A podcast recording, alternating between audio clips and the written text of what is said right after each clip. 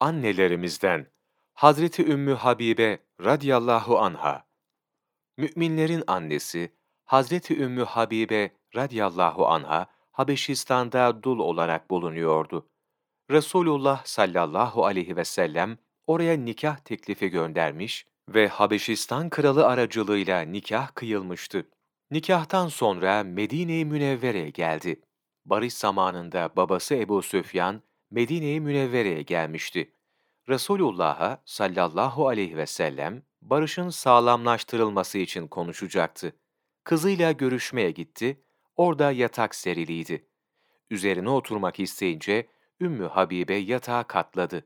Babası kızının kendisine yatak sereceği yerde serilmiş yatağa katlamasına şaşırdı. Bu yatağı bana layık olmadığından mı, yoksa ben bu yatağa layık olmadığımdan mı topladın diye sordu. Hazreti Ümmü Habibe radıyallahu anha şöyle dedi.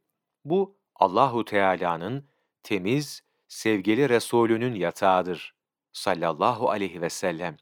Sen ise müşrik olduğun için pissin. Bunun üzerine seni nasıl oturtabilirim? Babası bu meseleye çok üzüldü ve sen benden ayrıldıktan sonra kötü adetlere müptela olmuşsun dedi.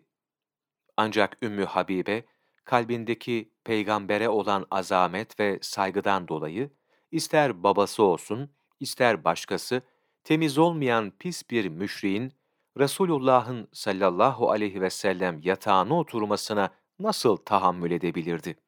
Bir defa o, Resulullah'tan sallallahu aleyhi ve sellem 12 rekat kuşluk namazı kılmanın faziletini duymuştu. Onu daima aksatmadan kılardı.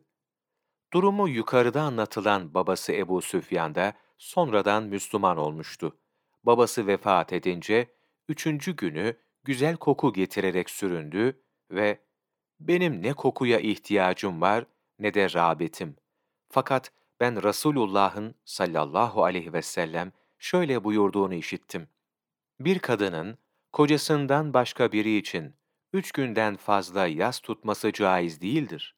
Kocası içinse dört ay on gündür. Bu nedenle yas tuttuğum anlaşılmasın diye koku kullanıyorum, dedi. Zekeriya Kandehlevi, Fezaili Amal, 12 Nisan Mevlana takvimi